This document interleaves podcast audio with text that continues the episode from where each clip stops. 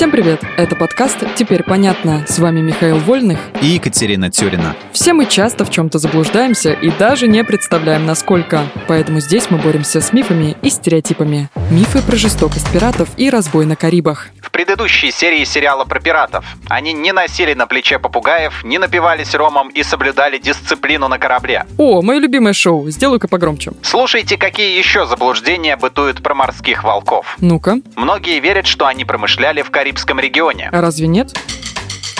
Нет. На самом деле пираты орудовали во всех морях и океанах. В разное время центрами пиратства были остров Мадагаскар, Юго-Восточная Азия и Индийский океан, Северная Африка, Балтийское и Северное моря, пролив Ла-Манш. Наверное, все же они плавали чаще там, где проходили торговые пути и было много кораблей. Иначе какой им смысл был ходить среди льдов, моржей и тюленей? В целом да, но ты думаешь, что пираты занимались только морским грабежом? А разве нет? Пираты — это же синоним морского разбоя. Не только. Считается, что история морского разбоя началась с берегового пиратства. Тогда жители прибрежных населенных пунктов грабили суда, севшие на мель или потерпевшие кораблекрушение. Кроме того, сами пираты нередко нападали на прибрежные поселения. Классический пример — набеги викингов. И в Золотом веке пиратства хватало примеров. Знаменитый капитан Генри Морган захватил кубинский город Пуэрто-Принсипе, в котором ожидали чего угодно, только не нападения пиратов, из-за того, что город удален от моря. Также Морган с подельниками ограбил крупный укрепленный город Портобелло, а позже совершил знаменитый девятидневный переход через Панамский перешеек. Хм, а в России были пираты? Конечно, кроме морских были еще и речные пираты, например, новгородские ушкуйники. Кто-кто?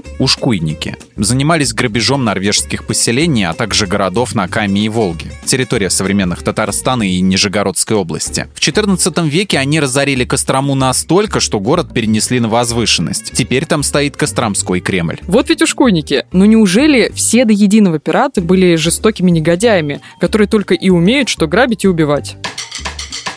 Это миф и результат тщательно выстроенной репутации. Пираты сами создавали себе имидж жестоких убийц, чтобы все моряки их боялись и не оказывали сопротивления при захвате. Злодейства были максимально показными, чтобы свидетели могли затем рассказать о них в порту. Кстати, среди пиратов были и образованные люди, даже ученые. Например, английский капер Фрэнсис Дрейк совершил второе в истории после экспедиции Фернана Магеллана кругосветное плавание. О, я его знаю. У него неплохие песни. Это немного другой Дрейк. Так вот, Дрейку, который Фрэнсис, принадлежат несколько географических открытий. Он исследовал западный берег Северной Америки и открыл бухту Сан-Франциско. Впрочем, это не мешало ему заниматься работорговлей и от имени английской королевы Елизаветы Первой грабить испанские поселения, корабли и конвои. Забавно, так сказать, совместил приятное с полезным. Но все же, я уверена, среди пиратских капитанов были настоящие мясники, которые не оставляли пленников и сжигали захваченные суда. Само собой, и история помнит их имена. Но называть мы их, конечно, не будем.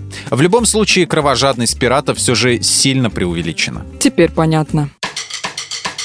В этом выпуске мы использовали материал Андрея Вдовенко и благодарим автора за классное разоблачение популярных мифов. Полная версия текста на сайте Lifehacker. Подписывайтесь на подкаст «Теперь понятно», ставьте ему лайки и звездочки. Новая порция разоблачений уже на подходе.